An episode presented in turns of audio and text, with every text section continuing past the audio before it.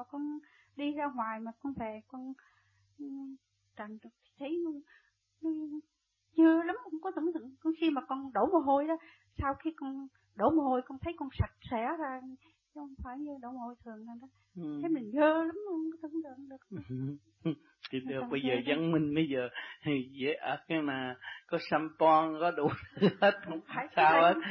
Lúc nào chị cũng dơ hết á còn ôm sát phàm là đóng bùn nữa chứ không có cái gì đâu.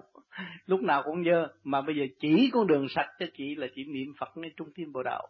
Và cái luồng tỳ điển của chị hòa hợp với bên trên nó tụ thành cái thánh thai. Lúc đó chị mới hãnh diễn rằng tôi cư trần không nhiễm trần tôi ở dưới bùn mà tôi không có dính bùn cho nên tôi ví với và sẽ hoa sen là hoa sen hoa sen sống ở dưới bùn. Mà ngày nay nó ra một cái đá hoa thơm tho từ ở dưới bùn mà ra.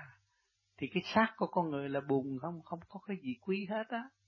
Chị hiểu chị trần trượt đúng nhưng mà chị phải buông bồi cái sự thanh cao. Sao để học từ bi và thực hiện từ bi chứ không phải ăn muối mà làm được đâu. Ha cho nên cứ trong này nó thiếu cái gì? Cứ việc ăn đầy đủ. Nhưng mà cái pháp luân thường chuyển phải đầy đủ. Cái cơm trời phải ăn là pháp luân thường chuyển đó. Chỉ làm pháp luân thường chuyển là chỉ ăn cơm trời, cơm phật.